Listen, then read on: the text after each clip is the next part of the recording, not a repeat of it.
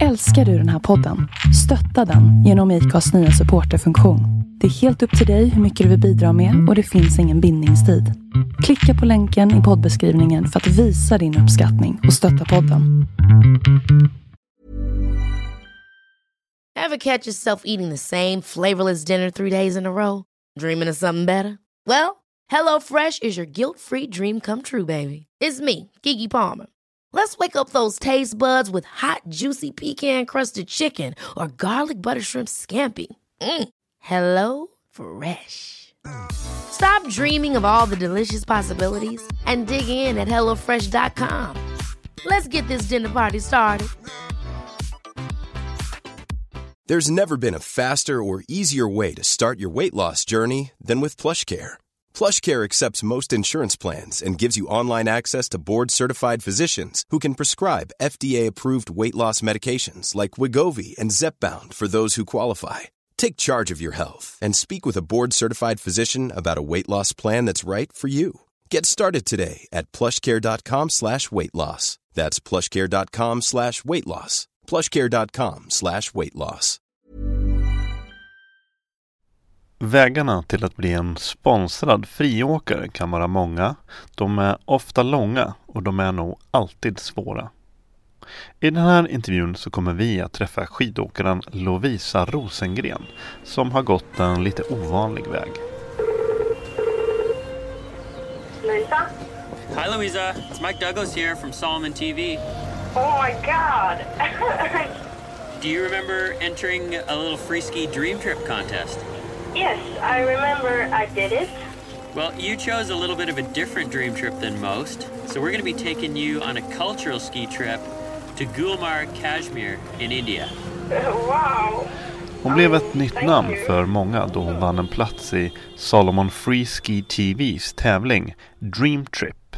Där hon valde att åka på sin drömresa till Gulmarg i Kashmir i gränslandet mellan Indien och Pakistan. Jag heter Magnus Ormestad och det här är avsnitt 210 av podcasten Husky.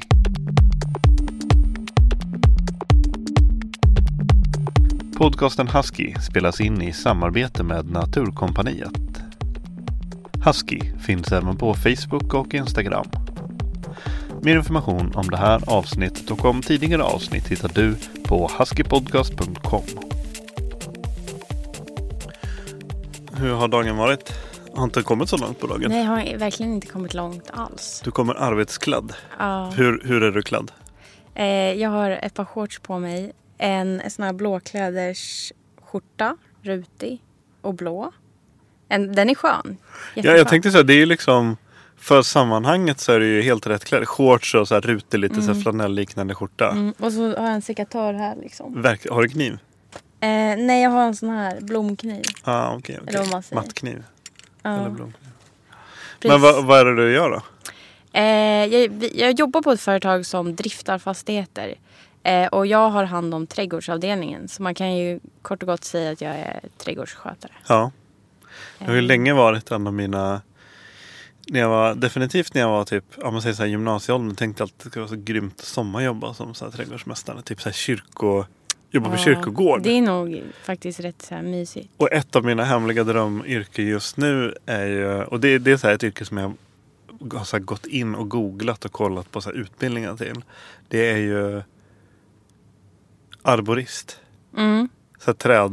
det är nog kul. Ja, jag tror att det är riktigt Men schysst eh, faktiskt. slitsamt säkert. Jo, eller? det är det nog. Det är det Ja. nog. Det är klart. Så här, hålla på och åka runt i november och klänga upp i någon gammal rutten Mm. ek. För att, men det är väl lite kul också tänker jag. Och så Ja. får, kan man dricka mycket, har man alltid med sig en termos med kaffe liksom. Ja, mysigt. ja, men jag tror att det är ganska eh, fint faktiskt. Ja. Ja, Men jag tror också att det är, det är nog kul. Men trivs du att jobba så här fysiskt och med händerna och så? Ja, alltså det är jättebra tycker jag. Alltså just nu i mitt liv så passar det väldigt bra. Och det känns väldigt skönt att få vara ute och röra på sig. Så att typ, ifall man kanske skulle missa ett träningspass så kan man ändå tycka så här. Ja, men jag har fått rätt mycket vardagsmotion. Ifall det liksom inte skulle passa. Mm. En så, så är det väldigt så här skönt att man får liksom, man går ju jättemycket Mm. och jobba. Ibland är det jobbigt. Alltså typ nu på våren så var det jättemycket att göra. Det är fortfarande faktiskt. Och det har lugnat ner sig men ehm, det har ju varit otroligt mycket. Och då kan man bli väldigt sliten Mm. i kroppen. Alltså ryggen framförallt har haft sjukt mycket problem med. Alltså jag Mm. har lyft fel någon gång. Och då, då gör det ju ont liksom. Ja. Hur är du som so- sommarmänniska? Åh, alltså, jag är, jag är nog en bra sommarmänniska förutom att jag typ inte tål värmen så här. Som det var nu i helgen var ju otroligt Ja. varmt. Det var så skönt igår när det bara Ja, kände lite krisp i luften. ja precis. Det är min temperatur. Det som Ja. var igår. Ja, Jag klarar inte av, alltså jag blir så otroligt svettig. ja, Alltså det, det går inte. ja. Men, men annars så tycker jag det är skönt att få en vinter och sen kommer sommaren. Och det är som nu jag så tänkte bara, det är redan augusti. Och jag, och jag bara, vad har jag gjort? Vad så här, men gud, alltså vad fort det går. Vad händer liksom? Mm. Men du sa så här, om du missar ett träningspass. Är det en, eh, är det en rutin för dig nu så här på sommaren att du ser till att, att eh, hålla dig i någon slags vinterform? Eller? Jag, jag försöker, men i början när jag kom hem så gick det rätt dåligt. Men sen så bokade jag in att jag skulle springa Stockholm halvmaraton. Så jag har typ mest bara fokuserat mycket på att springa nu på senaste Mm. tiden. Så Mm. nu till exempel har jag missat träningen här i måndag och tisdags. Men eh, jag får, alltså det... Kör Det inte-. Cyklar du inte mycket också? Eller? Jo, jag ska cykla idag. Alltså jag försöker- landsväg? Ja, landsväg. Eh, Men så, så testade jag ju downhill i Åre i söndags. Alltså det var ju så kul. Jag stod och pratade med en kollega nu i, för någon timme sedan. Och vi typ stod i en kvart och bara, ah, det är så kul. Det är ju fantastiskt. Men får du mycket skidvibes då? Ja, alltså det var ju det som var hela grejen verkligen så här. Att, att man fick hela den här man, man har liksom en, en, vad ska man säga, en line framför sig och så ska man lösa det problemet liksom och ta sig ner. Mm. Alltså, och farten och så. Sen var ju inte jag så här superduktig men det var ju alltså det var jättekul. Och så är det så bra att det är en sån billig sport också. Ja, det, det, Det det känns bästa. Inte, det känns inte... Men cykeln, eller är du seriös eller oseriös? jag är oseriös. Ja. Eller jag är ironisk. Jag har gjort ett eh, sparkonto Mm. för, eh, för en cykel. Bara så 20-30 ska du ha Ja. råd att köpa dig en. Ja. Men min pappa tycker också det där är typ lite kul så han ringde faktiskt bara också för typ en halvtimme sedan och bara eh, Jag hittade en cykel. eh, Så här, eh, men han bara, nej 25 och det är väl typ ändå så här rätt. Den var väl kanske inte kolfiber eller något sånt där. Och det är Nej. väl, men jag tänker jag ska inte ha en ren downhill. Jag måste ha någon så här downhill fast Ja men nu kan man ju ha en som funkar jättebra för downhill och även som du kan köra lite stig precis med. Liksom. här i Stockholm. Precis. Mm. Ja. Ja nej, men det där verkar kul. Ja. Men vad, vad säger du till folk att du Ja nu är det en sak när du har rutig skjorta och verktygsbälte och sådär. Men överlag liksom, så här, vad, vad säger du? Vad svarar du på den här klassiska frågan? Jaha, vad, vem är du? Vad pysslar du med då? Alltså jag, först så berättar jag ju, ja, som du sa, vad jag jobbar med. Och sen så säger jag bara att det, och sen åker jag skidor på vintern. Mm. Det är liksom det jag säger. Ja. Och de bara, "Ha, ja, okej. Ja, och jag vet inte, jag... Det är väl typ nu jag börjar kalla mig lite så ja men jag är en skidåkare. Men eh, För att det har blivit lite mer ja. etablerat eller det har blivit Ja lite men mer... preprecis. Men det är också så här, jag vågar inte riktigt säga det fullt ut än. Så jag säger oftast bara... Gör det. Ja, jag säger oftast bara jag, är, jag åker skidor på vintern. Ja. Mm. Eh, känner du dig hemma i Stockholm då? Ehm, alltså både ja och nej. Det är verkligen hemma att komma hem hit. För du är uppvuxen här? Ja, och jag trivs väldigt bra. Men samtidigt som typ när jag varit iväg till Åre. Då känner jag bara varför bor jag inte där? Mm. Och samma sak när jag var i Hemavan i våras. Bara, varför bor jag inte där? Alltså, Varför bor du inte där då? Ja, jag vet. Det är nog, men det är för att det har blivit så bekvämt med det här jobbet. Alltså det funkar. Det är väldigt fritt. Jag planerar min tid själv. Det är enkelt att få tjänstledigt och kunna dra iväg i vintern. Det är liksom den, liksom den dealen vi har haft. Så det har funkat väldigt bra. Jag har en lägenhet här. Alltså det är bara bekväm, av bekvämlighet. Mm. Men jag tänker att någon gång kanske jag bryter mig loss från det. Ditt, Men som eh, jag, som jag säger nu till alla, just nu funkar det väldigt bra. Det är som grej som du har sagt i så flera år och som Ja. du kommer säga i flera år till kanske. Jag vet, och jag har sagt det faktiskt i flera år. Ja. Men jag bara kom på nu. Ska, du måste ju snacka med din arbetsgivare. De kanske ska sponsra dig.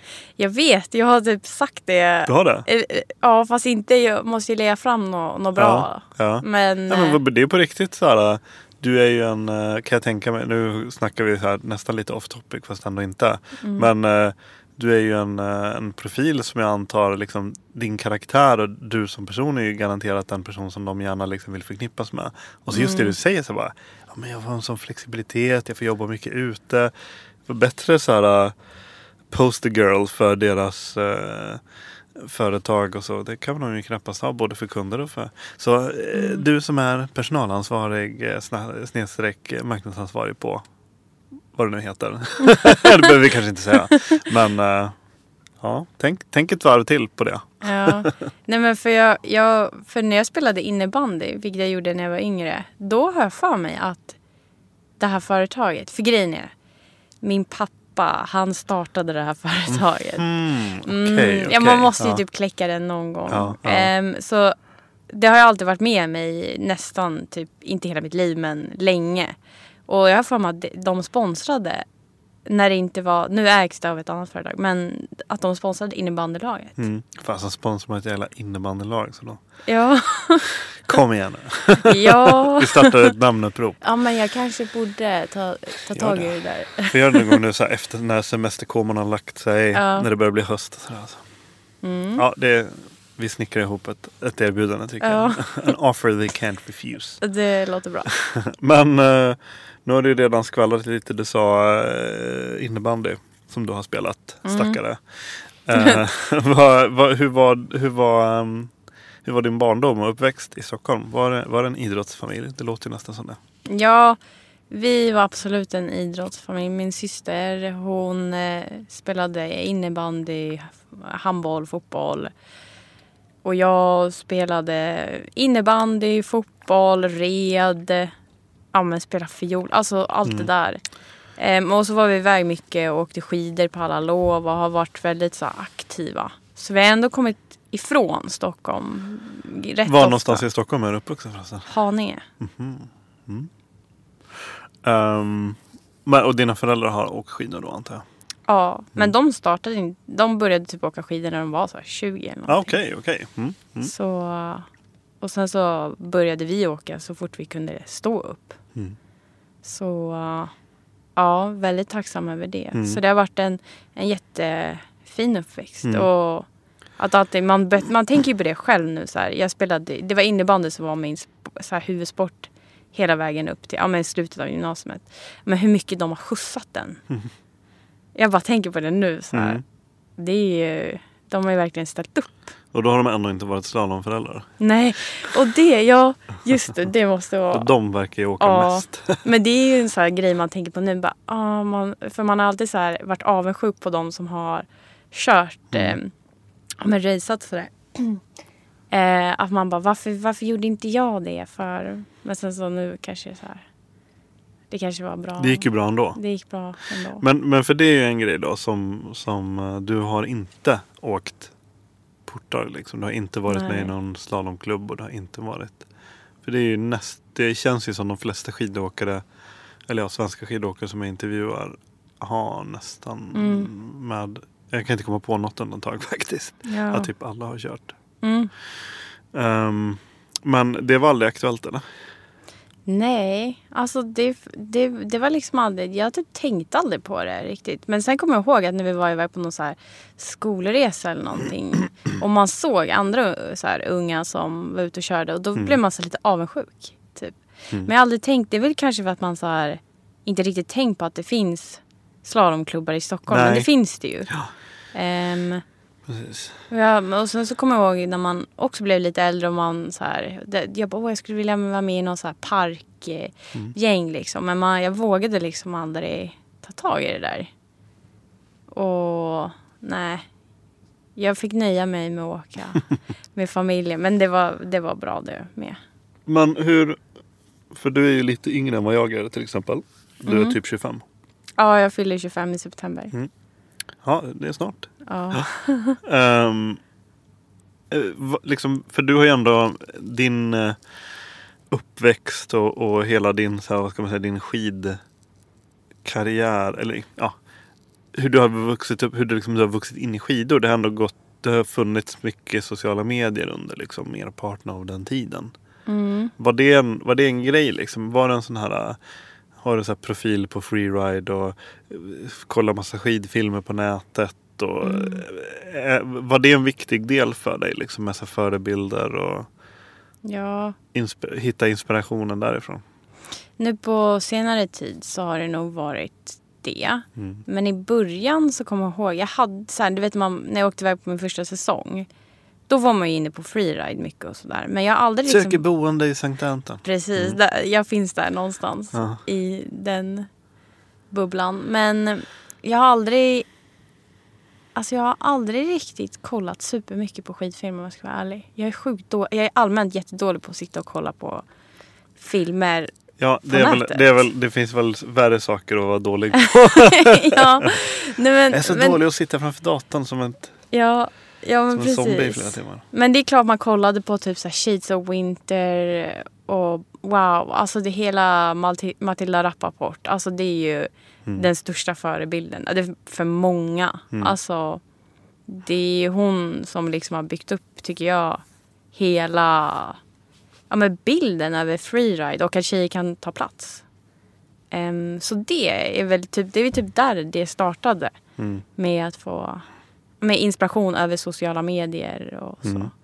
Så hon var liksom som den största, klart lysa, m- mest lysande stjärnan och största förebilden. Liksom. Ja. Ja, absolut. precis. Det var henne man såg liksom så här, "Ah, jag ska iväg på säsong och så bara Ja, och så det var henne man såg upp till. Mm. Liksom. Och hämta ja, men inspiration. Och, Ehm,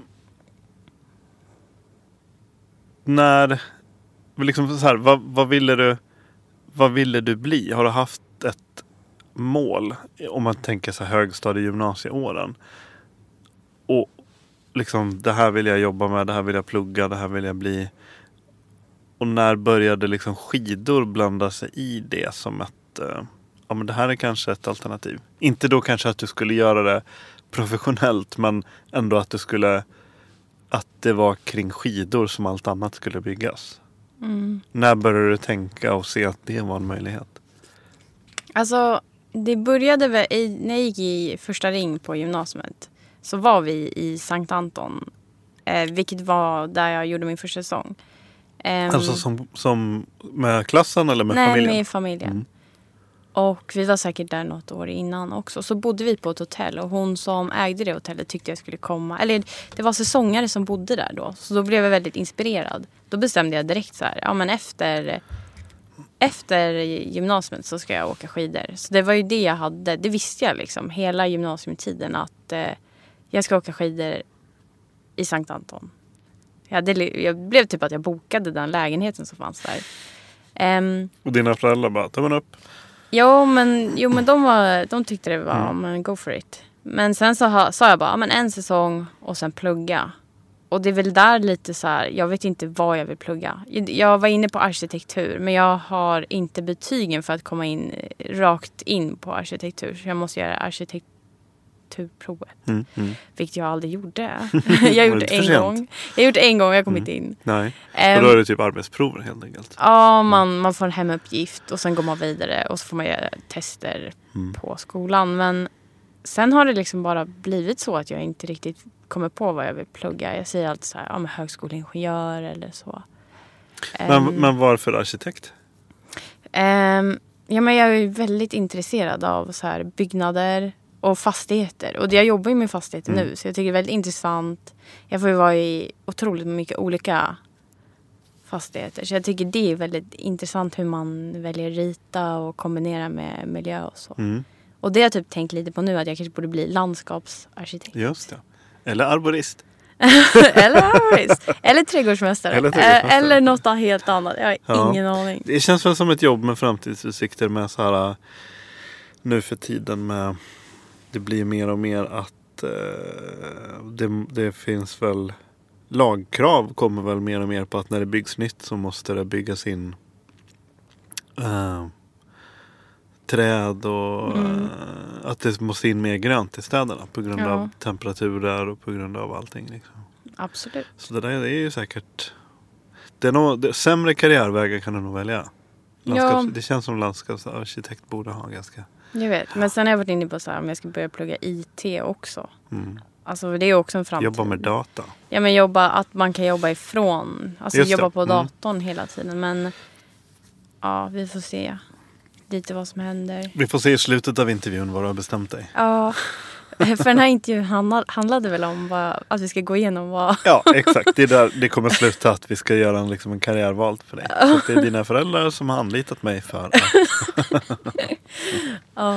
Om du skulle välja ut några så här viktiga milstolpar i din skidåkning. mm. Ehm, eh, först ehm, ja, men först såklart att få lära sig åka skidor skulle jag vilja säga. Ett. Som ett. Eh, sen två är väl typ när jag inser att jag tycker att det är jättekul. Och liksom eh, kanske när mamma och de går in och tar lunch så fortsätter jag åka. Och tycker liksom att det är väldigt kul. Och sen så är det första gången vi var i Sankt Antons fick jag testa på att köra off-pist. Med på det där hotellet som vi bodde på. Ehm, han som eh, var man till och som Men, ägde. men var det sån här svensk hotell det där eller var det? Ja, de är, de är svenskar. Eh, men hon är österrikare. Mhm. Ehm, nej, men så fick vi dra ut. Då var det jag och pappa kommer jag ihåg. Och, det, och testa liksom. Och åka lite utanför. Alltså, och det hade jag aldrig tänkt på att man kunde göra innan. Alltså, aldrig. Mm. Och efter det så var det inte som att, jag, alltså, som att det uppenbarade sig heller. Gjorde en, var en uppenbarelse för vad det var. Utan jag fortsatte åka i pisten liksom. Mm. Och sen var det när min första säsong kom. När man lärde sig att åka off-pist. Med hela lavinsäkerhet och hela den grejen. Och när jag liksom kände också att jag är väldigt bra på det här. Alltså jag, det går bra. Mm. Och jag vill bli bättre. Så det måste ju också vara en, en milstolpe. Mm. Och sen så kommer jag ihåg min tredje säsong. Det var ju där jag bara, Åh, vad ska jag göra? Ska jag fortsätta? Och det var ju då jag vann resan med Ja, Salomon. Mike Så det är Douglas ju, ja, precis. Så det är ju definitivt den största milstolpen. Ja. Ehm, och sen eh, är det väl typ, ja men den här säsongen som var kan väl också vara lite av en mil, milstolpe. Mm. Det har hänt lite grejer och sådär. Som vi kanske kommer återvända till. Ja, eller något sånt. Eller något. Ja. Men- men, ehm, den här eh, Den här första säsongen. Eller vad hade du för typ av säsong? Hade du så jobbat ihop pengar? Och sen så var det bara där nere och åkte? Eller jobbade du någonting där du var där? Eh, vi jobbade, för det liksom ingick när man bodde där att man skulle jobba. Mhm, Och det var lite då jag insåg också typ, att jag vill inte riktigt jobba så här supermycket. Vi jobbade oftast bara på morgonen. Vi gjorde frukost. Så det var ju inte så här, och städade och sådär. Det var inte superlånga dagar liksom. Man kunde åka skidor absolut varje dag. Mm. Men det var lite då så här, för jag, jag bodde, jag har bott i Sankt Anton i tre säsonger. Mm. Det var, sen så byggde jag upp lite som ett så här, ja men med hon som ägde det då. Att, vi, att jag liksom inte behövde jobba lika mycket sen. Jag ville åka mer. Nej, men så det var ju framförallt att eh, man sparade ju mycket pengar innan. Och sen under så var det ju bara, det var ju bara små pengar. Man, man tjänar ju inte bra. Nej. Så det var ju bara så här, ja men till mat och sådär. Vad, vad skulle du säga att de största så här, lärdomarna var som du fick av att börja säsonga i Alperna? Stora eller Oj. små? Nej men en av de stora lärdomarna var väl att ja, men det är ganska skönt att ha som, alltså få ihop ett litet crew som du kan åka med och lita på ute på berget. Ja, det där måste ju vara Ja, lite svårt kanske. ja Eller det är ju supersvårt. en liten nyckel till om, om säsongen och om allting blir eh, hur den kommer utvecklas. Ja. Just det som du säger, att de ska vara på en bra nivå och att man, just att man kan lita på dem. också. Ja men precis, det är supersvårt. Och så också så här första säsongen. Då, så här, man har ju inte supermycket koll. Jag, jag vet att Gabriella till exempel, Edebo, har pratat mycket om, eller skrivit någonstans eller någonting om att innan så visste man inte riktigt vad typ off-pist var. Alltså man tar, kollar och åka skidor. Men på något sätt så har man bara tänkt att det är slalom.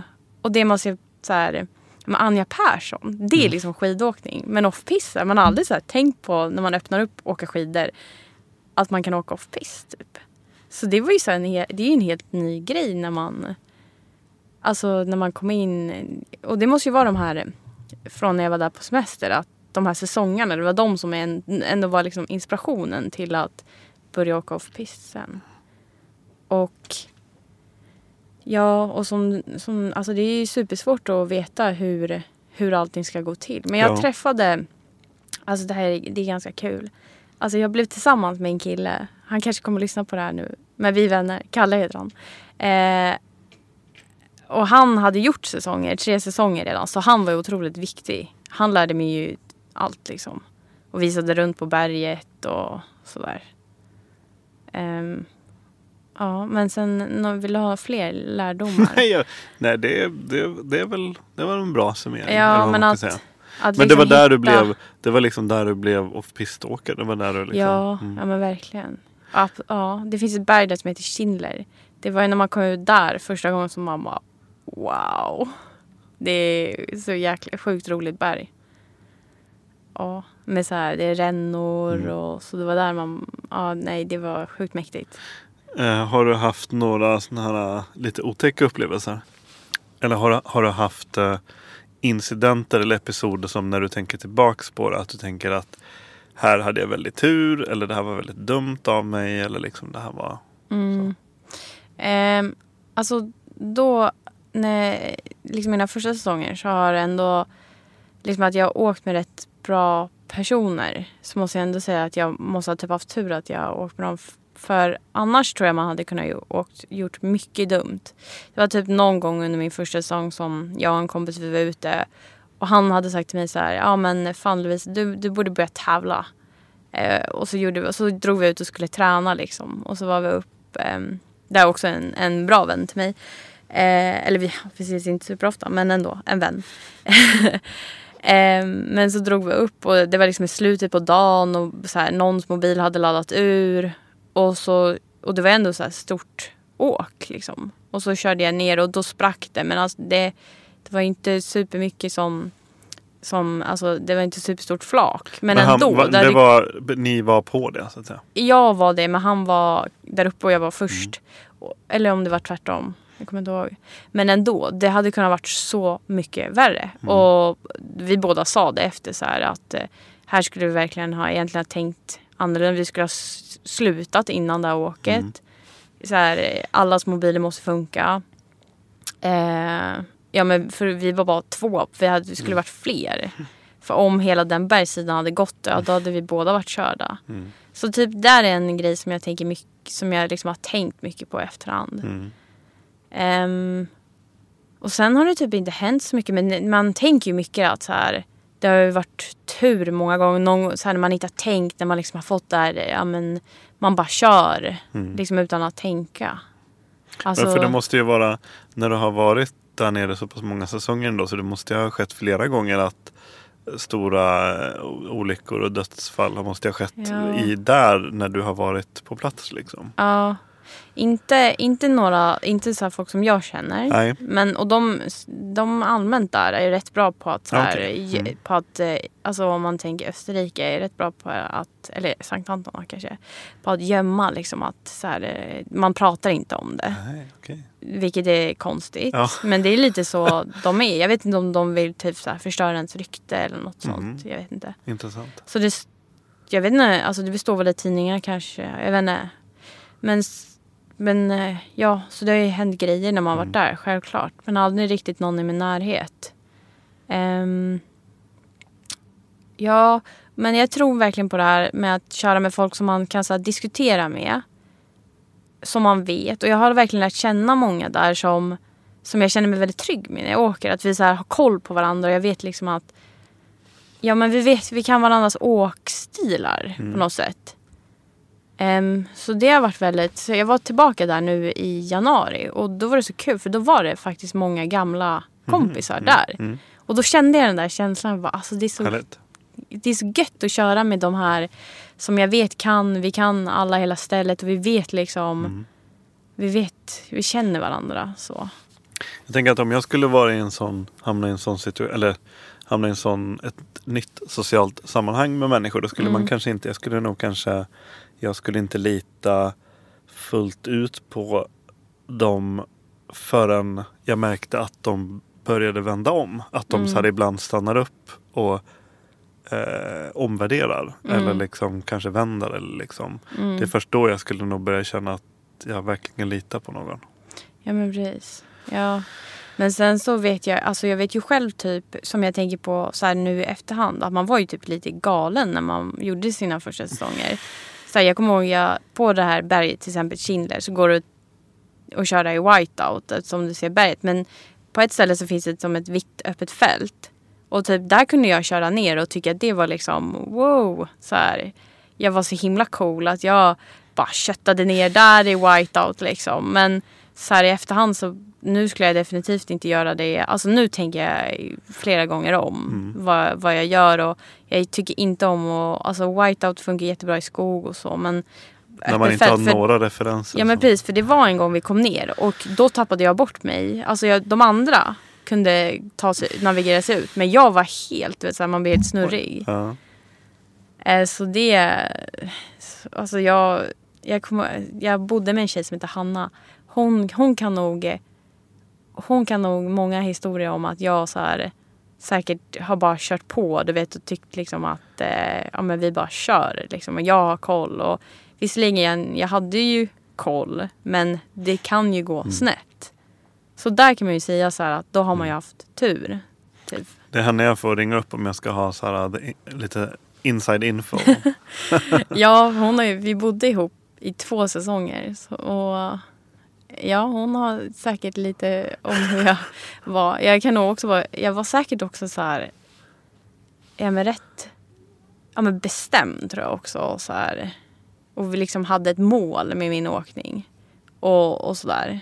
Men hade du ett mål också på så vis att, ehm, att du såg det som jag tänker antingen så kanske man tänker man bara njuter av stunden och det är klart att man Mm. vill bli bättre och att man vill utvecklas. Men har du även liksom haft ett driv att eh, ja, men nästan så sätta upp, jag vill bli en, eh, en den här typen av åkare. Eller jag vill Mm. liksom klättra nu i någon slags stege här. Ja, alltså jag ville ju bli ja, men så här, en, liksom en freerider verkligen. Ehm, och det var ju det man tänkte. Och det var ju framförallt så här, man hade ju typ Matilda som inspiration. Mm. Ehm, och jag ville ju verkligen hela tiden bli bättre. Och jag kommer ihåg min andra säsong, ja men då började jag tävla lite. Eller, Du har kört på kvaltourer ändå eller? Ja, fast inte så super, super mycket. Men jag åkte ändå iväg. Jag åkte iväg själv och körde några tävlingar. Och sen så min första säsong så körde jag och Gabby Ride Cow och NM. Ehm, så det var ju där det startade. Och sen så kommer jag ihåg inför min andra säsong så hade jag, ja men jag ville ju bara, alltså så här. Jag försökte ha någon typ av fokus på det. Men sen var det lite svårt. För jag skulle ändå fortfarande jobba på det här hotellet. Lite. Så jag kunde inte dra iväg hur som. Nej. Ehm, och så hade jag ingen bil och sådär. Och, ja, men sen, men det löste sig. Hur kände du Gabby förresten? Ja men Gabby var i Sankt Anton min första säsong. Jag bara, då säs- jag, var- säsong, säsongen ja, då? jag var Okej. tvungen att tänka det. Jag bara, men, Ja. men ja, hon var, hon var där. Mm. Hon och en tjej som heter Frida som jag, som jag träffade nu, som bor i Åre. Mm. Eh, Så de två var där. Eh, och så bara, jag kommer ihåg de skrev typ på Sankt Anton Facebookgruppen så här. eh, Vi vill köra, ja men typ ett så här gang shred. Vi vill, ja, kom alla och så kör vi. Och då, det var väl på så sätt vi lärde känna varandra. Monoskidrottningen. Ja, precis.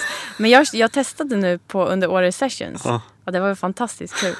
Så jag vill ju verkligen För ni nu. har ju åkt runt och så här samlat ihop massa eh, monoskis typ nu eller? Ja, eller Gabby har ju lärt känna, eller, Ja, det eller har ju fått kontakt med någon som är typ Monoskigurun. Ja, precis. Som Mm. har den här, men det finns ju någon förening eller man ska säga som Monoski, vad det nu heter, förlåt klubben, jag vet inte namnet. Men, men så hon, hon och jag åkte förbi Sundsvall och plockade upp fem brädor på väg upp då när vi skulle på Åre Sessions. Ja. Och ehm, ja, och så körde vi. Och Gabby är ju sjukt duktig. Alltså verkligen. Och det var, det var jättekul. Alltså, så vi sa det att eh, på Ride Cow då måste vi ha en gren som En är en monoski. För då kommer jag, för jag, jag tävlar inte längre, men jag kan lätt tänka mig köra monoski. Ner. jag alla kommer hit och garva men det Ja, kan det vara värt. ja. Ehm, och vilka viktiga, om man har så här skidåkning Mm. som begrepp för dig. Vilka viktiga block skulle du fästa på det för att liksom förklara varför skidåkning är så bra? Var, varför skidåkningen är så viktig för dig. Liksom. Om man bara ska ge exempel. Det, du har det sociala, du har naturen, du har liksom upplevelsen, kanske kickar och så vidare. Den typen av, liksom, vilka, vilka sidobegrepp vill Ja. du knyta till skidåkning och varför gör det? Nu sa du ju typ alla, Ja, jag kan tänka mig det. du sa alla bra väl, grejer. Jo men du kan väl liksom så här kanske utveckla lite. Ja, nej men, ehm, ja, men som du sa, så här, naturupplevelsen. Att få, ja, men få använda sig av naturen och liksom få en skön känsla av att liksom utnyttja den. Ehm, och sen, gud nu blev det så jättekonstigt eftersom du sa allt. Men, eh, men sen, för då känner jag att jag bara kopierar allt. Men, eh, men Alltså verkligen lä- alltså, vara ute med kompisar och lära känna nya människor. Där, så här, när man åker skidor så tycker inte jag man känner sig så ensam. Nej. Som nu när jag kom upp till Åre så var det jättemånga skidåkarvänner där. Och då känner man bara, det är så otroligt kul och liksom man har någonting gemensamt. Mm. Kontra typ här i Stockholm så är det, kan man känna sig rätt ensam ibland. Alla gör sin lilla... Ja men precis, och alla är rätt upptagna liksom. Men eh, så skidåkning är ju ja, men framförallt ja, men att få vara utomhus i naturen. Och också, det är inte superkul att vara här i Stockholm under vintern. Att få vara iväg och liksom utnyttja vintern till 100 procent. Och sen träffa vänner. Och sen som du sa, så kicken man får av det. Skadar inte att det kittlar i kistan ibland. inte. Nej precis. Och det var lite det man fick så när man körde downhill nu i helgen. Mm. Man fick lite det där adrenalinet. Det är rätt härligt. Vilken typ av åkning är bäst för liksom, Vilken typ av åkning gillar du mest? Om du bara ska få beskriva någon slags ett riktigt minne eller drömscenario. Liksom. Vilken linje vill du ha framför dig? Liksom, vilken typ av berg och vilken typ av åkning? Eh, jag skulle nog alla gånger välja ja, men en så stor linje. Som är ändå rätt så clean. Men där det finns några val att kunna välja någon klippa eller så. Jag, måste Men ganska stort och snabbt ändå. Ja, precis. Och stora. Och så får bara bränna på liksom stora. Jag skulle nog beskriva mig själv som alltså rätt så kraftfull åkare. Att liksom bara utnyttja hela det. Och ta sig ner. Och ja men, ja, men om det finns någon så här härlig eh, ridge man kan eh, liksom köra på och få bara visa sin grej liksom. Mm. Och så ta sig ner. Men sen är ju skogsåkning är ju också svinskoj. Mm. Det Eh, blir lite dataspel. Ja. ja, men verkligen. Men det bästa är ju när man får in känslan så här Mm. att, att det verkligen att det går. Mm. Det är superhärligt. Jag minns typ första gången jag körde skog. Alltså jag var helt chockad. Jag bara, det är jobbigt. Och svårt. Ja. men sen nu... Ja, alla de här snabba Ja. besluten också. Så Ja, att men man inte precis. fastnar någonstans eller ja, sätter sig i en björk. ja. Nej men så det är väl typ det att, så här, att få åka en linje som Ja men som jag kan vara, få vara så här, ja men kraftfull eller vad man ska säga i. Mm. Och utnyttja det jag är bra på. One size fits all seems like a good idea for clothes until you try them on. Same goes for healthcare. That's why United Healthcare offers flexible, budget friendly coverage for medical, vision, dental, and more. Learn more at uh1.com. Ryan Reynolds here from Mint Mobile. With the price of just about everything going up during inflation, we thought we'd bring our prices down. So to help us, we brought in a reverse auctioneer, which is apparently a thing. Mint Mobile unlimited premium wireless. Ready to get 30, 30, bit to get 30, bit to get 20, 20, 20, bit to get 20, 20, bit to get 15, 15, 15, 15 just 15 bucks a month. So, Give it a try at mintmobile.com slash switch. $45 upfront for three months plus taxes and fees. Promo rate for new customers for limited time. Unlimited more than 40 gigabytes per month. Slows. Full terms at mintmobile.com. This is Paige, the co-host of Giggly Squad, and I want to tell you about a company that I've been loving, Olive and June. Olive and June gives you everything that you need for a salon quality manicure in one box. And if you break it down, it really comes out to $2 a manicure, which is absolutely insane. It's also so easy to get salon worthy nails at home with Olive and June. The difference between how your nails used to look when you did them yourself and now with the Manny system is a complete game changer. The best thing about Olive and June too is it's a quick dry. Dries in about one minute, lasts for five days, and full coverage in up to one to two coats. Visit oliveandjune.com slash perfectmanny20 for 20% off your first system. That's oliveandjune.com slash perfectmanny20 for 20% off your first system.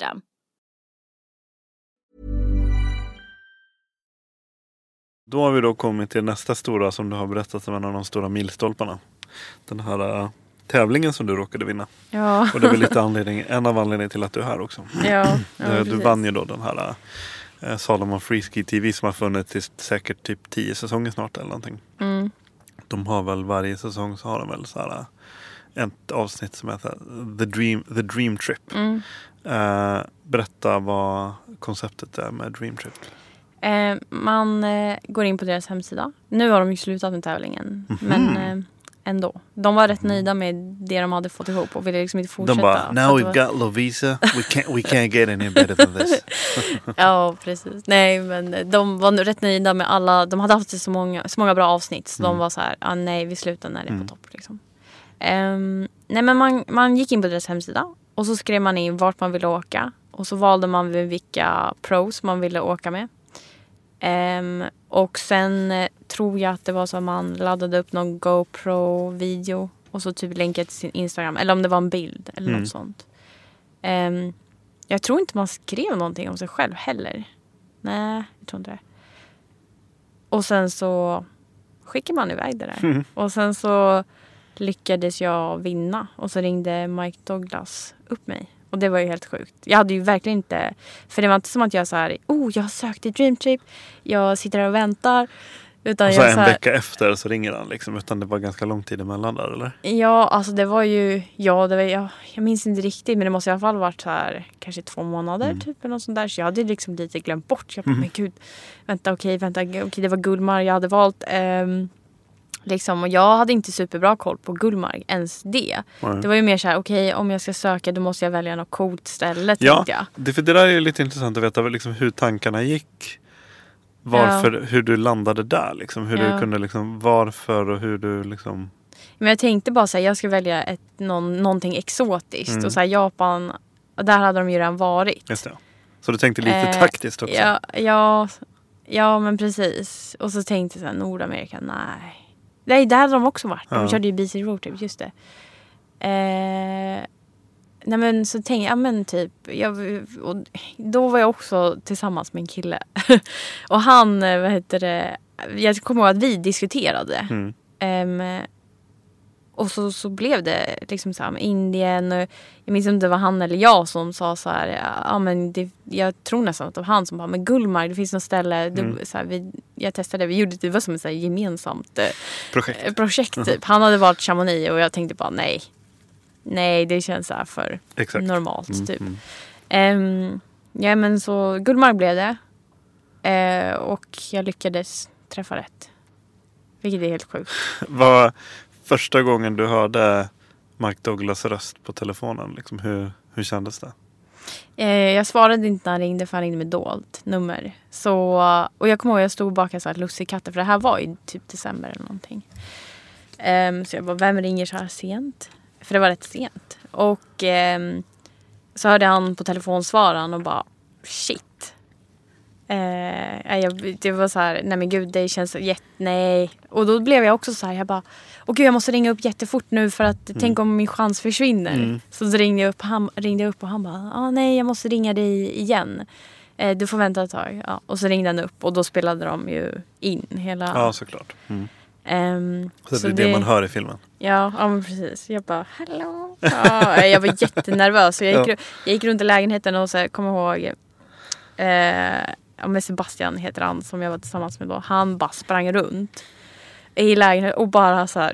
Alltså det här är helt sjukt liksom. Ja. Varför valde du det teamet? Eh, Ja. Du valde Cody Townsend och Kalen, Torian. Kaelin Torin.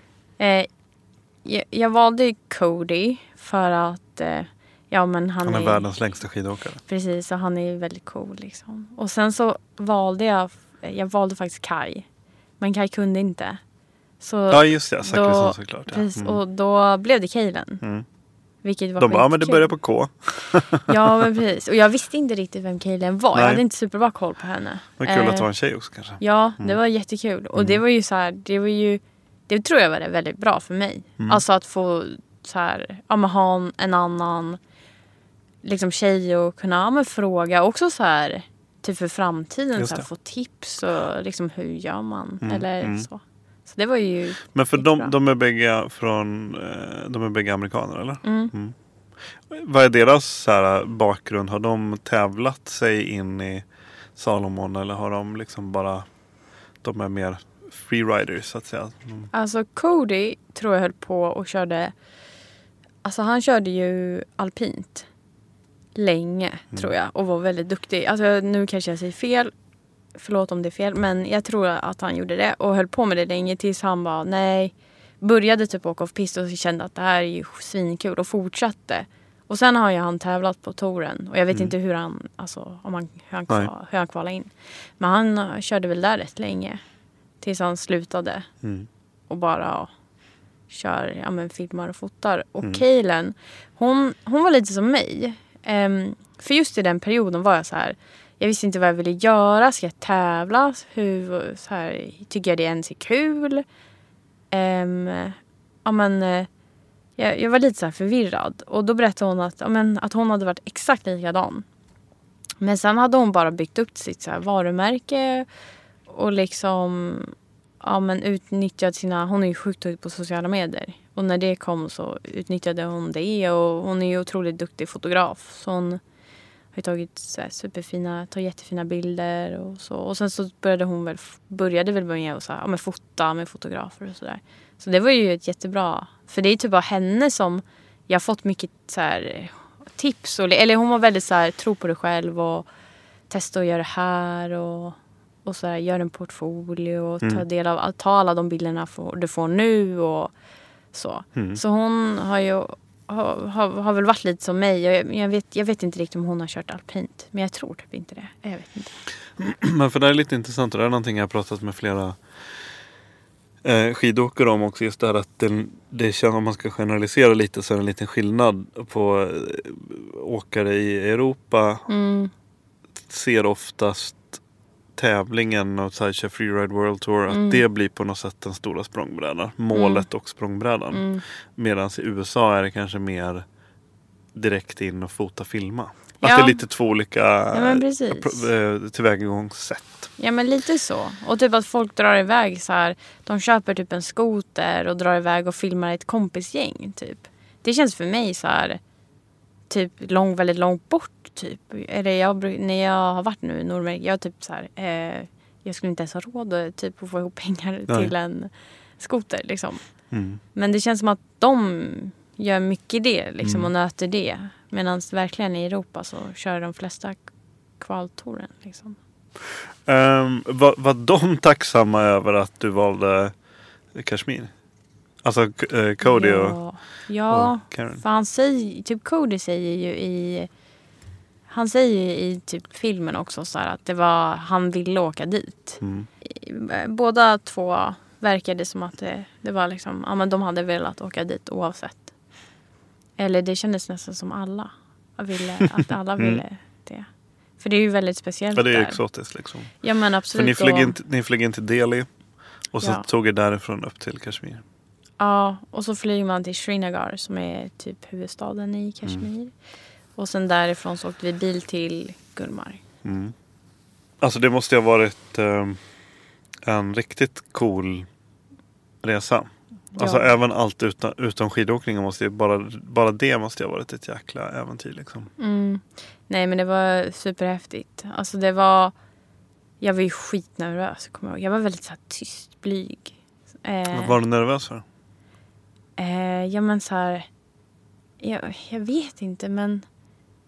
Ja men för att så här, jag ville bara att det, det skulle bli bra alltihop. Ja. Och det blev det ju liksom. Eh, men typ som, eller alltså skidåkningen gick ju hur bra som helst. Men så här att bli intervjuad och sånt där. Mm. Alltså när jag, jag pratade med Mike om det i efterhand. Alltså han, han bara, jag blev så sur på dig en gång. Du kunde liksom inte svara på vad, du, vad vi hade gjort eller vad, så här, vad du tyckte om Gullmark så här, overall. Och det var så kul. Jag bara, men alltså det är konstigt för jag, jag, fick, jag blev typ nervös över så här, men så här, prata engelska. Alla är jätteduktiga på att prata engelska. Och så sitter man där och man kanske... Well I like to ski and... Ja men du vet och så pratar de om folk de känner och den här coola. Och man, jag hade inte superbra koll på nordamerikanska scenen liksom. Eh, Och så sitter man där och bara, ja okej om jag säger någonting då kanske det är helt ointressant. Alltså du vet, man kan få en sån känsla ibland. Men jag antar att, för det där är så pass bra produktioner och sådär så att jag antar att de filmar extremt mycket och sen så klipps alla de timmarna ner till typ åtta minuter eller vad filmen Ja. är liksom. Så att de har jättemycket material att gå på, antar jag. Ja, Eller var det liksom så här att okej, så nu ska ni sitta här kring en eld och så ska ni prata om det här. Och kör! eh, Det var inte så tillrättalagt liksom. ibland så var det väl det, du vet så här när man, när man ska gå Ja men du vet när man ska ha de här alla mellanscener, typ såhär det gå, ja men typ gå-scener. Då, då blir det så här, okej ni tre står där. Men det, de scenerna går typ oftast rätt fort liksom. Det är ganska enkelt. Men det Mm. var ju någon gång vi satt runt någon eld-ish eller någonting och drack öl. Men då, fast det kommer jag ihåg, det samtalet var väldigt så här. Det var typ om framtiden, så här, vad, vad, vad jag typ ville göra och så. Mm. Och då, då var det bara helt normalt. För vi satt och drack öl och bara typ hade det Mm. gött. Medan eh, Mike och de gick runt så här. Eh, och filmade. och Men så. Mikes roll i det, för han är väl inte riktigt med i filmen va?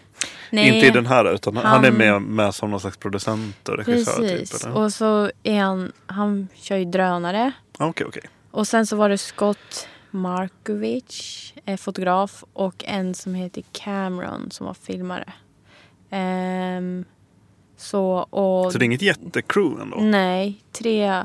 Och sen nu i vintras så var filmade vi igen och då var, det, då var de ju bara två Mm. som filmade.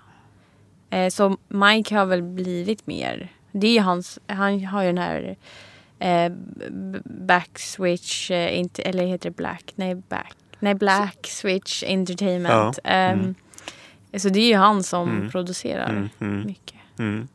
Så, ja. Ehm, jag kan ju, jag, inför den här intervjun så lyssnade jag på Du har även varit intervjuad i en, pod, en svensk podcast som heter Eskiers podcast.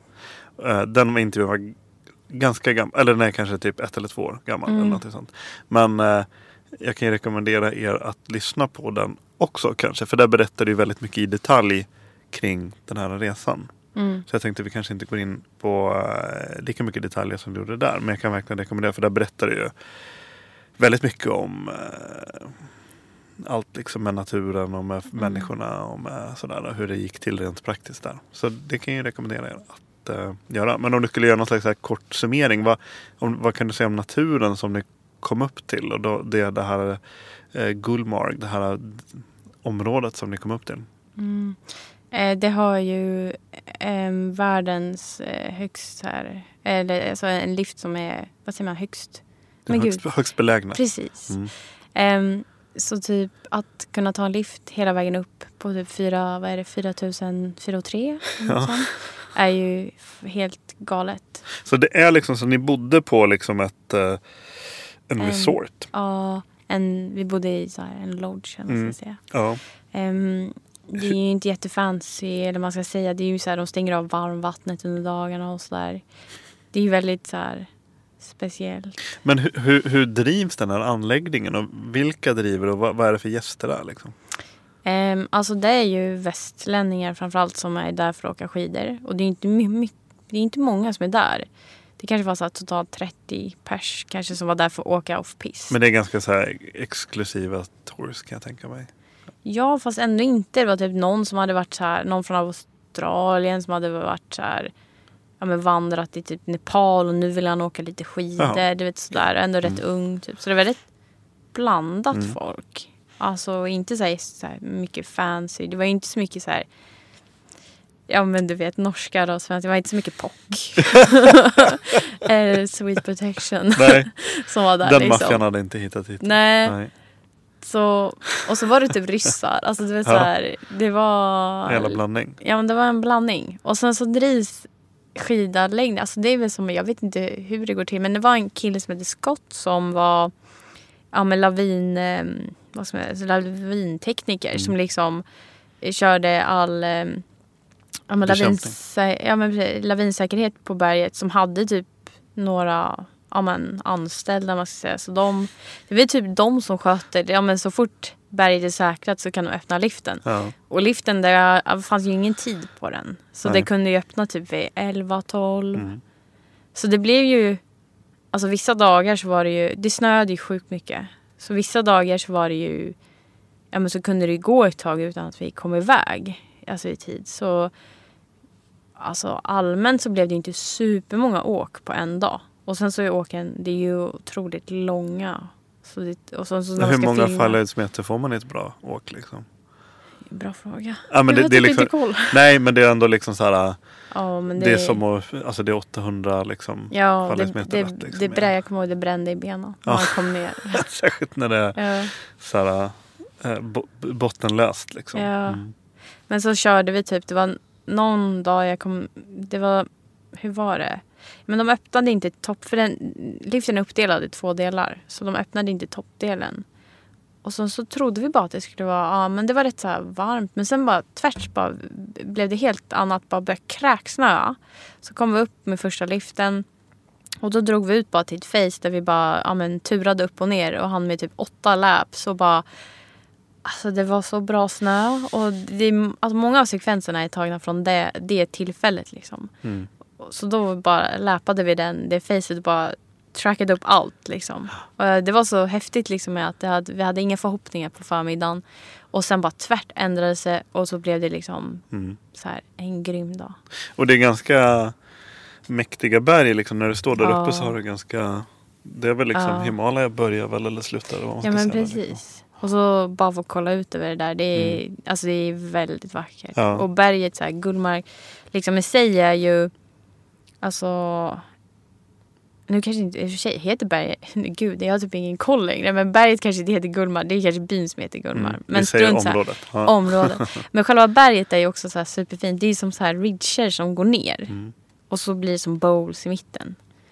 Så alltså det är väldigt så här, själva det är ju otroligt vackert. Och så Mm. kommer det ner bland alla ja, men, eh, pappersträden. Man ska säga. Mm. Det är jätte, jättefint. Ehm, jag tänkte att vi ska kolla superkort på en sekvens ur filmen. Ah. she seemed like really kind of calm and diminutive and just kind of like very shy in a certain way. And then I saw her ski. She's a charger. She's a fantastic skier, super strong. One thing you can see instantly is she loves to ski. Just det som är så roligt och det här kommer jag ihåg också. eh, För den här filmen premiärvisades väl då lite grann i samband med Untracked Film Mm. Tour. Eh, Och det var första gången du fick se den. Mm. Eller? Ja, ja, Ja. precis. Eh, På Gabriella Edebos Untracked Film Tour då som går runt om i landet. Eh, och just det här eh, sekvensen när de, eh, när de beskriver dig och sen så att de jag antar att det är inte så där jättetillrättalagt utan de blev lite eh, tagna av din åkning. Mm. Eller? Ja, ja men verkligen. Alltså, det var också så här, jag kommer ihåg när jag stod där första gången bara, för jag hade ingen aning. Så här, man skulle säga one, two, three, drop. Jag bara okej, kolla på vad de gjorde och så gjorde jag likadant. Och då kommer jag ihåg jag sa innan så här, jag typ bara Alltså det, jag droppade ju bara superlitet där. Men då sa jag det, kan man hoppa på den kullen? Han bara, eh. Och då hade ju inte han några förväntningar alls. Han bara, eh.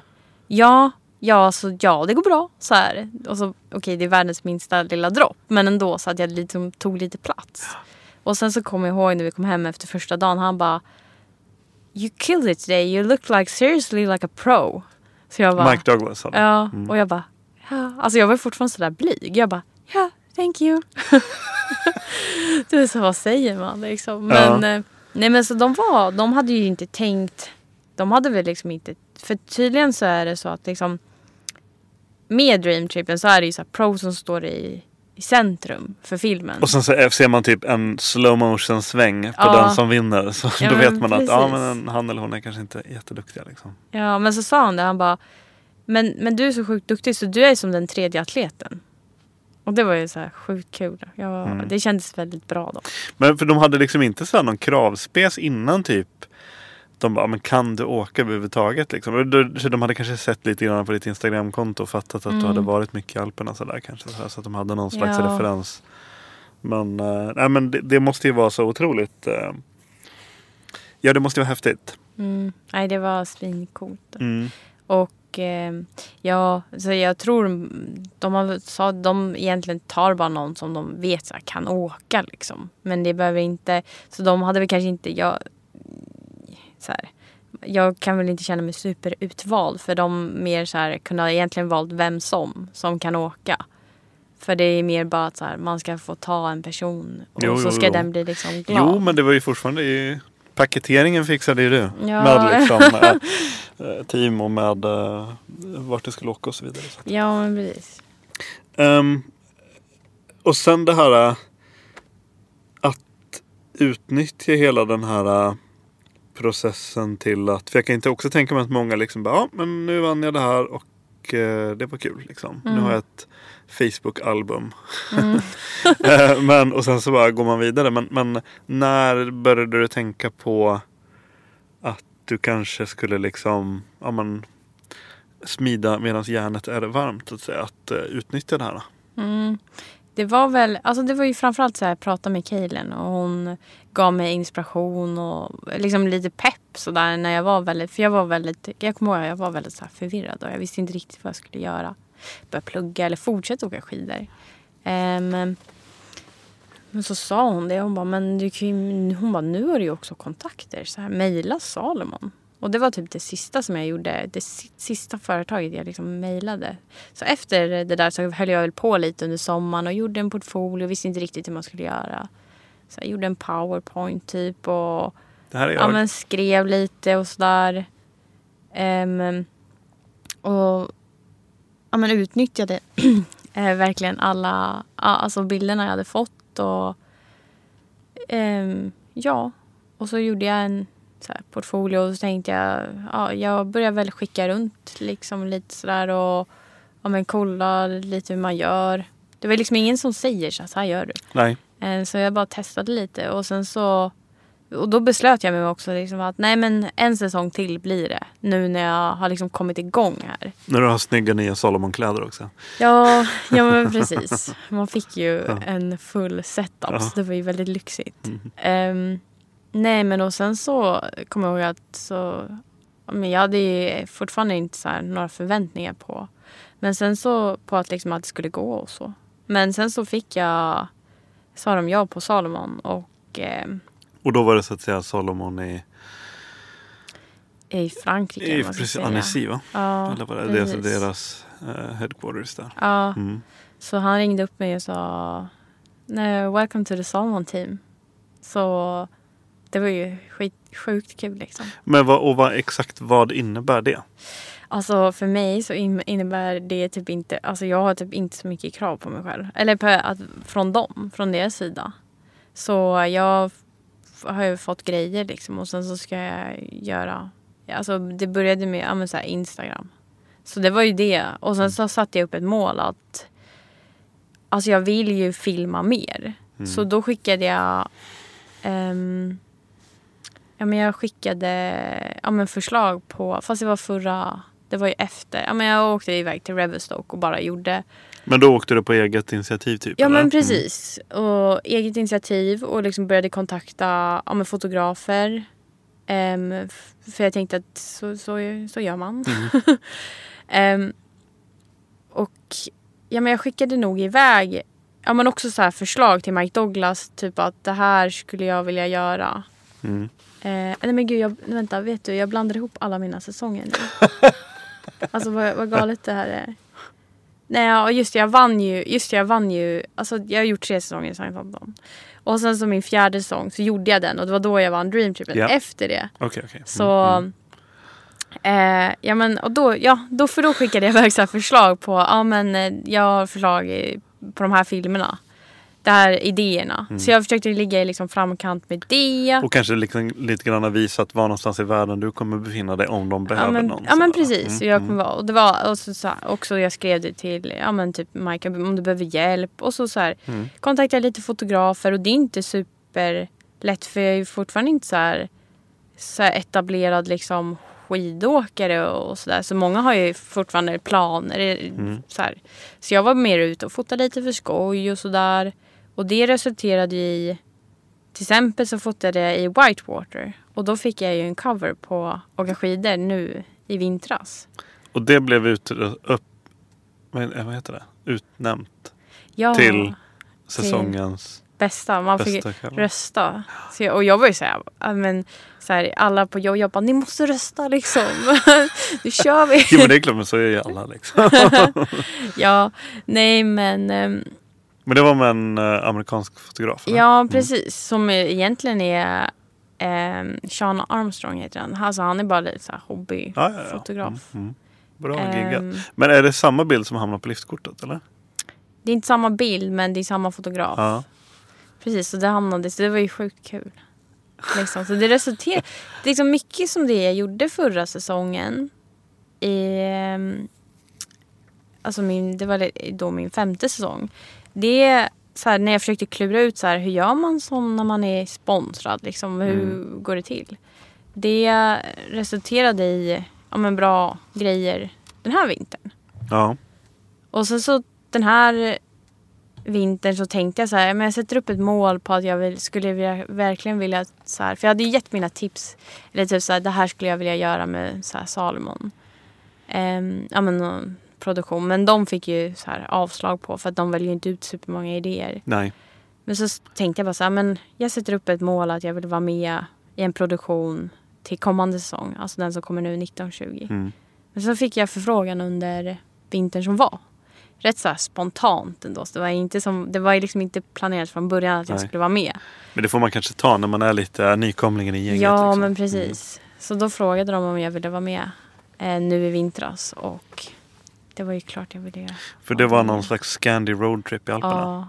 Så var jag och så ett par från Norge som heter Heidi och Robert. Um, ja, men som gjorde en så skandinavisk roadtrip och röda tråden är väl lite så här varför Skandinavien, varför är vi, varför hamnar man typ i Alperna det. och Mm. väl på plats, varför hänger man med varandra? För det blir man, Ja. det blir så, man känner sig trygg. Ja.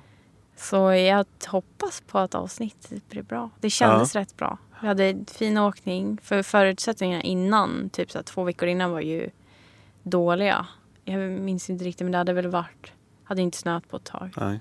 Och sådär och sen så började det snöa lite. De löser väl alltid det på något magiskt sätt när de... Ja, nej men så hoppas det blir bra.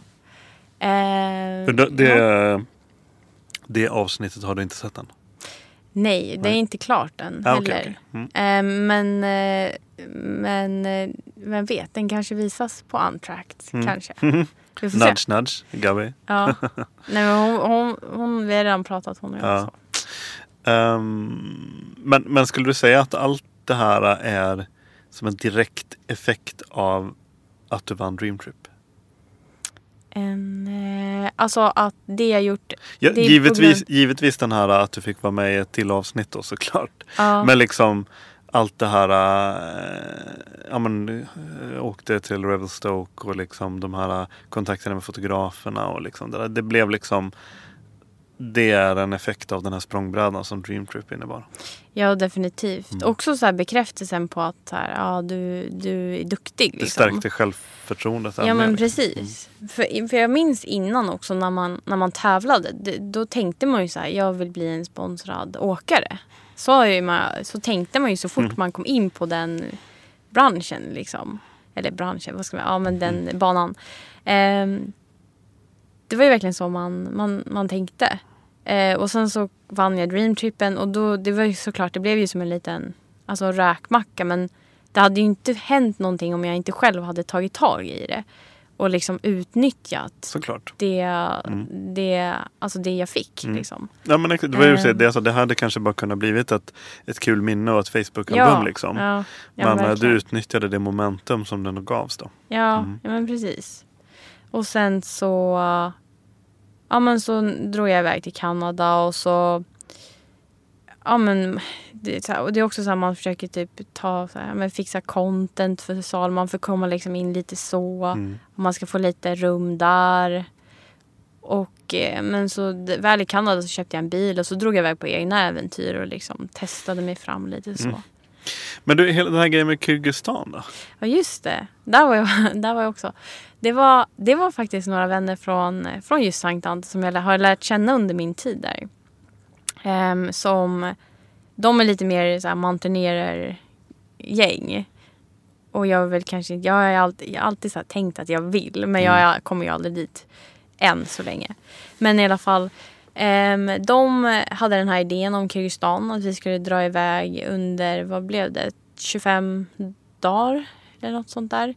Ehm, på, och bestiga åtta toppar som inte har blivit bestigna och inte skidade än.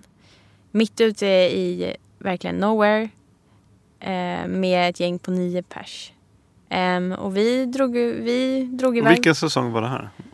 Det var förra säsongen. Så det var liksom efter Dream Trip också? Då, Ja, precis. Så jag gjorde tre säsonger i Sankt Anton. Ja. Och sen så hade jag den här dreamtrippen. Och Mm. just den säsongen, Mm. som jag har sagt flera gånger, att jag var väldigt förvirrad. Den var också så här, jag ha, ha- hade typ min bas i Stockholm lite så. Ja, okej. Mm. Och så var jag borta så här, på en roadtrip i Alperna under en månad. Så sen så, innan det så hände det här med dreamtrippen. Mm. Och då blev jag lite så här, okej, det kanske blir en full riktig säsong.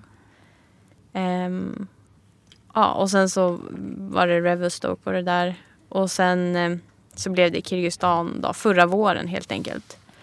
Ehm, och det var ju verkligen en upplevelse att eh, få vara ute i eh, vildmarken, vad man ska säga. Och verkligen så om någonting går snett så... Alltså man måste verkligen tänka över alla sina beslut. Mm. Ehm, och det var verkligen en resa med så här toppar och dalar. Vi kom inte riktigt in där vi ville ha vårt basecamp. Så allt blev ju så otroligt långt. Alltså det blev så långa dagar. Och Ja, vi fick gå... och lång approach liksom Ja, till... precis. Och jag var väl inte den starkaste i gruppen direkt. Så, och jag hade jättemycket problem med höjden. Så det var Mm. otroligt jobbigt i början. Ehm, och där vi ville ha basecamp gick vi in en dag, övernattade, gjorde en topptur. Och sen liksom, så det blev så det blev mastigt liksom. Mm. Men är det där någonting, var det där någonting som typ lite grann foto och film dokumenterades också? Eller var det mest bara liksom för upplevelsen? Ja, vi hade ju med oss John som är en vän till alla. Ehm, och han är ju fotograf. Så han, det blev ju så att han tog lite bilder och så. I början var väl tanken att vi skulle faktiskt göra någon, någon riktig dokumentation av det. Mm. Men det blev liksom för o... Det kom väl för snabbt alltihop Ja. så vi hann inte liksom Men det, var inte... det primära syftet var liksom bara en kul grej. Ja liksom. men precis. Allting behöver inte Ja. ha en jäkla social mediaplan så att Ja, säga. och all, vi, från tanken var det ju så att vi ska försöka få det här sponsrat och Ja, ja, det ja. ska liksom inte kosta någonting. Men, men alltså det, det, ibland blir det bara så att det kommer Mm. Precis. för fort. Och ja, det var ändå rätt skönt att inte behöva ha några krav på sig. Och sen så tog ju han jättefina bilder ändå som man har kunnat använda själv. Mm. Och så. Så um, ja, det var verkligen ett minne för livet. Men är det där någonting du för, för eh, det känns ju som nu står du verkligen ytterligare inför liksom, kanske inte inför val utan det är liksom ja men nästa säsong kommer som sagt bli spännande, än mer spännande eh, antar jag. Eh, och, Ja. och, och liksom vad är det du vill, vad är det du ser framför dig? Vad är det du vill satsa mer på? Är det liksom mer av allt? Eller liksom, ser du just som lite mer så här expeditionsåkning eller Mm. den typen av grejer liksom? Jag har väl insett att jag är ju mer så här friåkare, alltså en freerider, än en typ hänga i Chamonix liksom. Mm. Ehm, jag tycker det är, det är ju svinkul men jag, jag är så här, jag börjar med någonting, ja men typ så här. Jag har sagt flera gånger att jag ska börja klättra men liksom, jag, det blir att jag börjar med typ andra grejer också och sen så kommer jag liksom aldrig dit. Så freeride på något sätt är så mycket enklare att tillta. Eh, mest fokus vill jag absolut lägga på ja, men friåkning, alltså köra stora linjer och eh, så här, droppa. Jag är inte direkt jättegrym på att droppa och liksom bli bättre på det. Att ja, men vara en friåkare. Mm. Ehm, det är väl typ det jag känner är alltså det jag ska satsa på. Det är det jag är bra på. Mm. Ehm, och, Ja, och in- ifall det är det du tycker är allra roligast, då låter Ja. det vettigt. Liksom. Ja men precis. Men sen absolut att dra iväg på något så här kul mountaineering. så här, Det Mm. kan jag göra men då måste det oftast vara ja, men typ en guide med eller något, något så här som kan liksom Mm. utbilda mig än så länge. Sen kanske jag byter bana Mm. helt. Jag vet Mm. inte. Hur långsiktigt tänker du? Absolut inte långsiktigt alls just nu. Alltså, det är rätt, för just nu så här, jag har inte direkt supermycket planer inför nästa säsong. Ehm, och jag tar väl typ en säsong i taget. Och det, jag, jag är väl typ lite där i livet också. Så här, ska jag, när ska jag börja plugga? Ja, du vet som vi redan Mm. pratat om. Alltså, så. Och sen så får vi ju se vad som händer lite med den här Salomon-grejen. Mm. Jag är ju fortfarande inte ett pro på det sättet liksom. Alltså, vilket är ju mitt, alltså mitt mål är ju att bli liksom professionell. Och sen, eh, alltså, jag, så jag vill liksom fortsätta lite på den banan och försöka få det att kanske släppa lite. Eller vad man ska säga. Men har du liksom någonting, med risk för att låta ganska tråkig nu då, Ja. men har du liksom, sätter, tänker du så här att ja men om det inte har hänt, om det inte har liksom lyft till den och den nivån efter Mm. nästa säsong så Mm. måste jag, då måste jag börja plugga typ. Mm. Kan du liksom ha sådana tankar? Eh, ja. Nej men ja men typ. Fast ändå så här. Så länge det är kul. Ja men också så man kan ju plugga samtidigt också. Ja det kan man göra. Men det är väl typ mer, jag tänker dock lite så här att jag kanske borde börja tänka Alltså typ på att ja, men, hitta någon distansgrej. Jag har ju aldrig så här, satt mig ner riktigt och så här, okej sökt på grejer liksom för att komma på vad jag vill. Så typ efter nästa säsong kanske jag ska komma på eller liksom kanske försöka komma på någon, något, något så här företagande eller någonting. För nu har jag haft så mycket upp med mitt vanliga jobb. Så det, tar, det har ju liksom tagit så mycket energi från att kunna ja, men, eh, liksom inse vad jag vill. Mm. Och som jag har sagt, så här, nu känns det rätt bra. Mm. ja.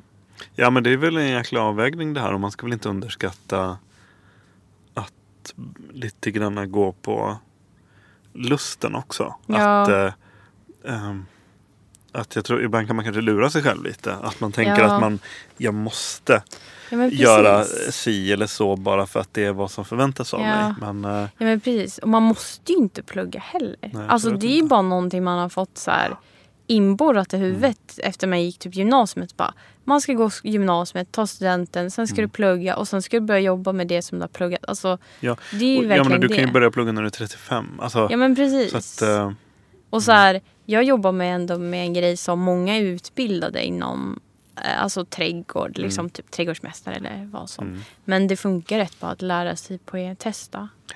Och se. Eh, En annan grej, för jag tycker för du börjar ju liksom ändå bli på något sätt en, eh, ett, en profil i världen. Jag antar att det är många som följer, jag menar, här, i skidvärlden. Liksom, så här, och det är väl säkert många som, som följer dig som inte känner dig så att säga. Ja. Eh, tänker du på sånt liksom att du är så här, typ eh, en förebild? Liksom. Även liksom hela, hela den biten. Jag vet jag har inte supermånga följare på Instagram om, jag, om jag ska vara ärlig. jag är inte jätte så här, bra på Instagram. Men, men ja, alltså det kanske ja, alltså det är typ många som, eller alltså du vet många inom skidcommunityt som tycker att det är kul och Mm. alltså, så här, att man kör på liksom Mm, gör sin mm. grej. Det får man verkligen så här, höra. Mm. Och så. Så det är ju svinkul. Och där måste, alltså jag måste ändå säga så här. Vi har pratat lite om Gabby här.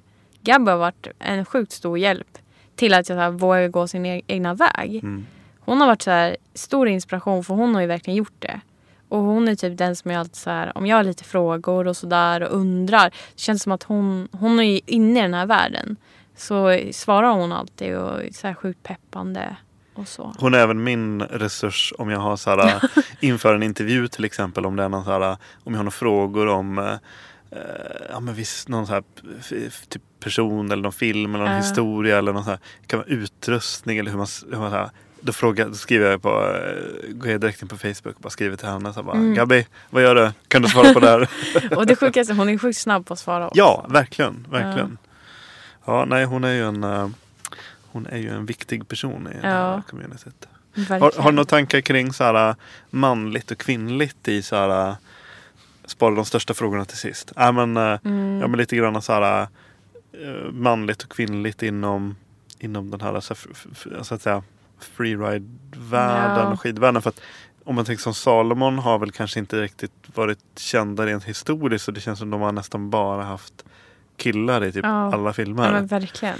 Eh, och jag vet inte om det börjar förändras lite nu men eh, Jag, jag tror att det, det känns ju som att det börjar förändras. Mm.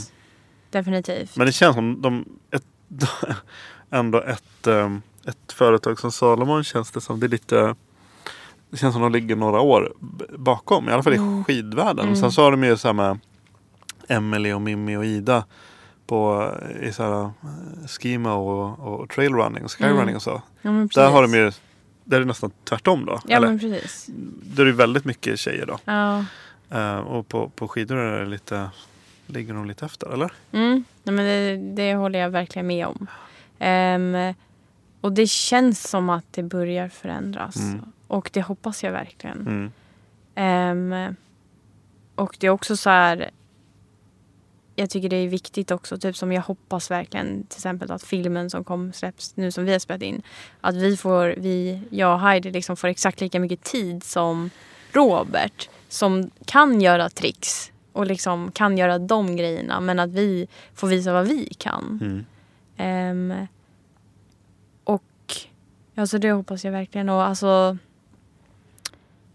Ja men eh, man, kvinna skidvärlden. Alltså det ligger ju fortfarande, alltså det behövs ju förändras, eller inte, vad säger man, det behövs förbättras Mm, absolut. mm. Även Typ om det har ju hänt tiden. otroligt mycket Ja, de senaste åren. Som du har varit inne på med Matilda och med Shades of Winter. Ja. Och sådär. Så, så Mm. det är mycket som har hänt. Liksom. Ja, men jag tänkte typ så här, det var lite kul som nu när vi var i år och körde downhill. Det känns som att det är så jäkla så här, lite grabbigt typ. Det var någon som, vi körde liksom en blå trail och då känns det ändå som att om man är nybörjare får man ändå köra på. Och så var det typ, det känns så, förlåt men det känns lite så otroligt grabbigt liksom. Och så var det någon som bara akta!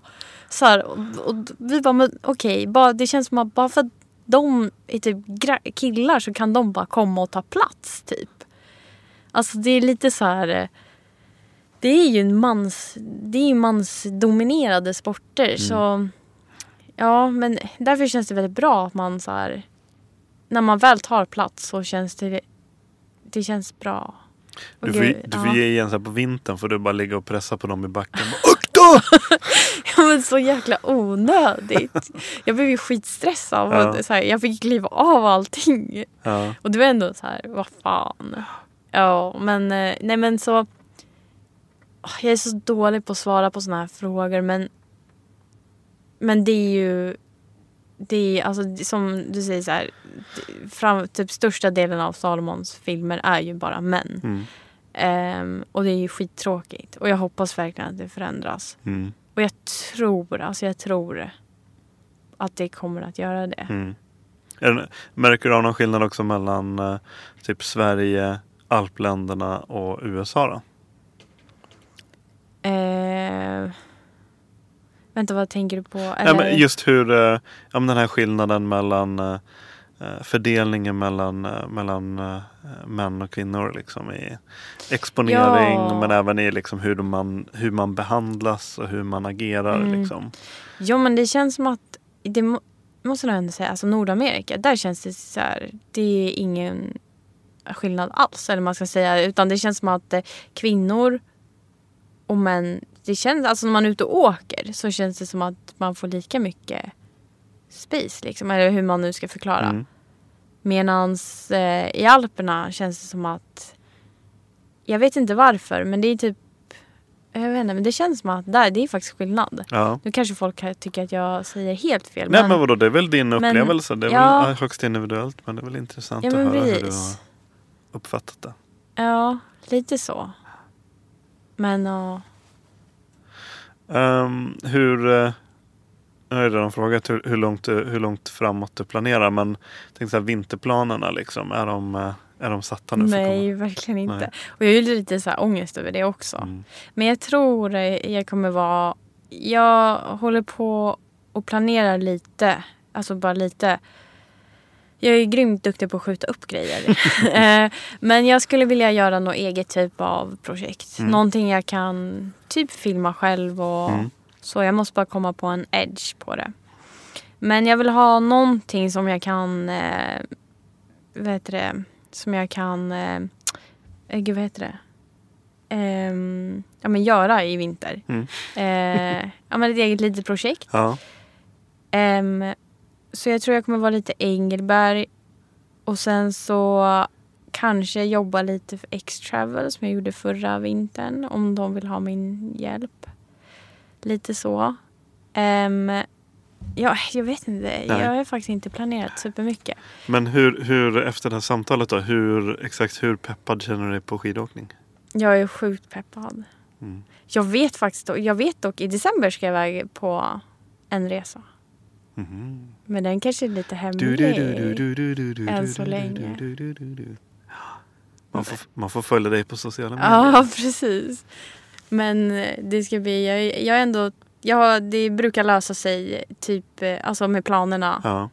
Alltså efter sommaren när alla är tillbaka. Mm. Då brukar liksom, Men apropå hemligt och, och team och sådär. För du har varit iväg, var du inte iväg någon gång i somras eller våras med någon Salomon Just team det. grej sådär? ja, En sommar, var är Slovenien? eh, Montenegro. Montenegro, okej. Det okej. var, jag är ju liksom bara på vinterprogrammet. Det här var ju så här outdoor, eh, sommar eh, Mm. Det är ju inte alls min, min bana. Men eh, det var Heidi då, som jag åkte skidor med i vintras som frågade om jag skulle dit. Och jag bara, nej jag ska inte dit. Eh, hon bara, nähä, så här. Jag bara, fast jag vill dit. Så då mejlade jag och frågade. Så här. Och då va- var det väl lite fram och tillbaka och sen bara, ja men du får följa med. Och då var det sjukt kul för då fick jag reda på att, så här, för jag har alltid undrat vad det vad är. För det är så här, de delar upp det, ambassadör eller atlet. Och då fick jag reda på att jag är en atlet. Så, här, så det kändes... Eh, Vad är skillnaden? så här, det, precis, det är ju typ lite oklart. Men ambassadörerna, de har någon... De hade någon så program de har så online som de går in och ska de göra vissa grejer. Typ. Medan en atlet är att du har din sport. Du tränar liksom. Du, du, ja men typ du är en skidåkare. Mm. Medan ambassadörerna är så här, du gör lite allt möjligt. Du så här outdoor. Eh, åker Mm. skid. Alltså Mm. du så här, lite Men så. du är med för att du är lite- en grym skidåkare helt enkelt. Ja. Mm. Nej men. eh, Ja, men lite, jag är själv lite oklart. Men Ja. eh, för vi bara, både jag och Heidi bara eh, Men ja. Men den resan var ju, det var skit, det var jättekul för då fick jag egentligen träffa. Jag har inte träffat dem, ehm, De du har mejlat med? de jag mejlar med. Men nu fick jag göra det och det Det var bra. fantastiskt kul. Och komma Ja. närmare märket liksom. Just det. Just det. Så det, Ja men gud vad häftigt. Ja. Jag spår en lysande framtid. ja, jag hopp- hoppas så. Eh, har du någonting du vill tillägga? Ehm, eh, in, nej, men eh, att eh, jag hoppas alla har en bra sommar och eh, att alla får en grym vinter. Ja det hoppas jag med. Och att man glömmer inte att ha kul. Precis. Ja. Vi ses i, vi ses i, ses i liften. Vi ses i... Nej, inte liften. Nej inte liften. Vi ses i terrängen. Vi ses i terrängen. ja nej, men hörru du Lovisa, tack så jättemycket. Ja, Ja, tack själv. Ha det gott. Hej hej. Hej, hej.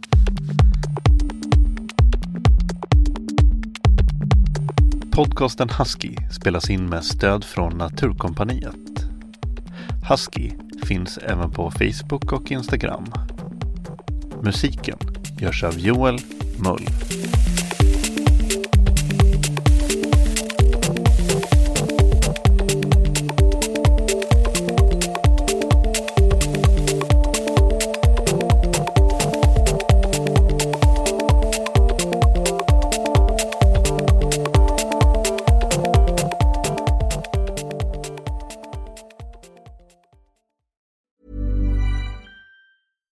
Deserves the best, and there's no better place to shop for Mother's Day than Whole Foods Market. They're your destination for unbeatable savings, from premium gifts to show-stopping flowers and irresistible desserts. Start by saving 33% with Prime on all body care and candles. Then get a 15-stem bunch of tulips for just $9.99 each with Prime. Round out Mom's menu with festive rosé, irresistible berry chantilly cake, and more special treats. Come celebrate Mother's Day at Whole Foods Market. Ever catch yourself eating the same flavorless dinner three days in a row? Dreaming of something better? Well, HelloFresh is your guilt-free dream come true, baby. It's me, Kiki Palmer. Let's wake up those taste buds with hot, juicy pecan-crusted chicken or garlic butter shrimp scampi. Mm. Hello Fresh. Stop dreaming of all the delicious possibilities and dig in at HelloFresh.com. Let's get this dinner party started.